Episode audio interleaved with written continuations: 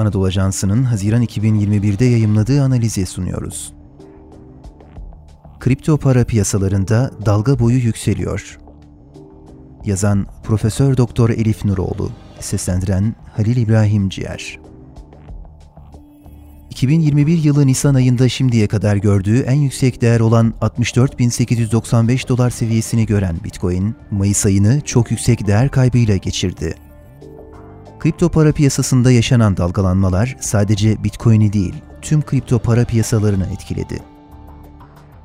20 Mayıs tarihinde ABD Hazine Bakanlığı vergi uyumluluğu planına kripto paralarla yapılan ödemeleri de dahil etti ve 10 bin doların üzerindeki kripto para transferlerinin vergi dairesine bildirilmesini talep edeceğini duyurdu. Aynı zamanda ABD Merkez Bankası da kripto para birimlerinin finansal istikrar için oluşturduğu risklere dikkat çekerek kripto paraların tehlikelerine dikkat çekti.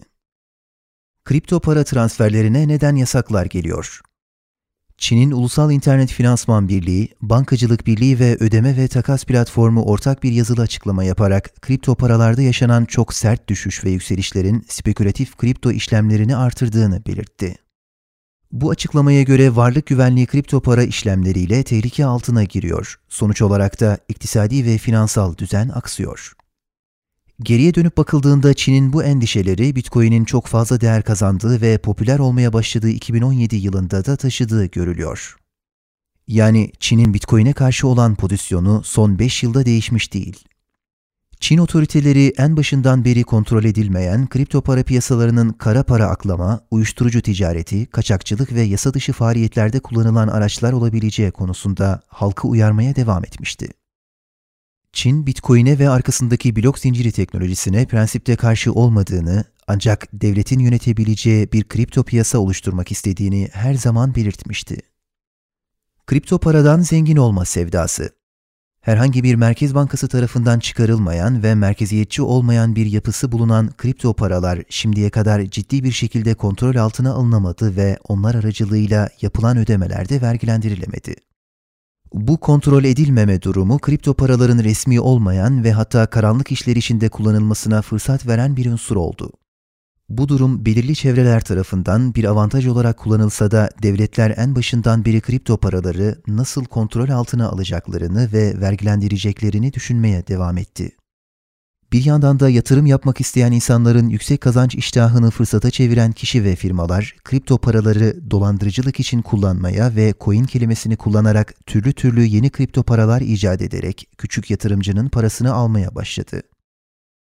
Eldeki verilere göre Türkiye'de kripto para piyasalarında işlem yapan 300 ila 500 bin insanın mağduriyet yaşadığı biliniyor.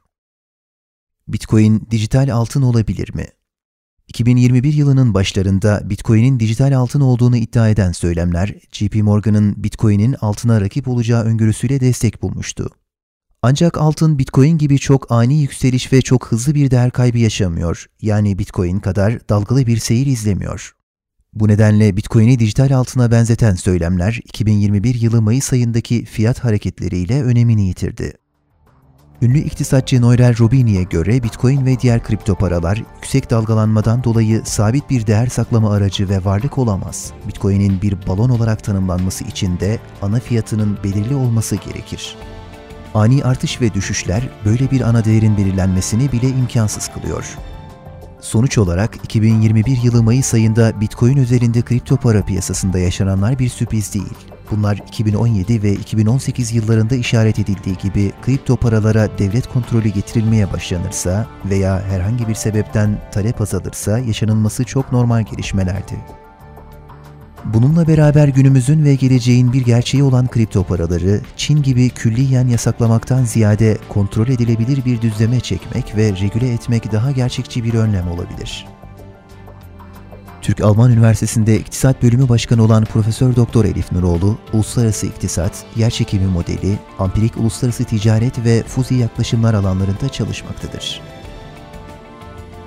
Spotify, SoundCloud, Apple Podcast ve diğer mecralardaki podcastlerimizi dinlediğiniz için minnettarız. Lütfen abone olmayı unutmayın.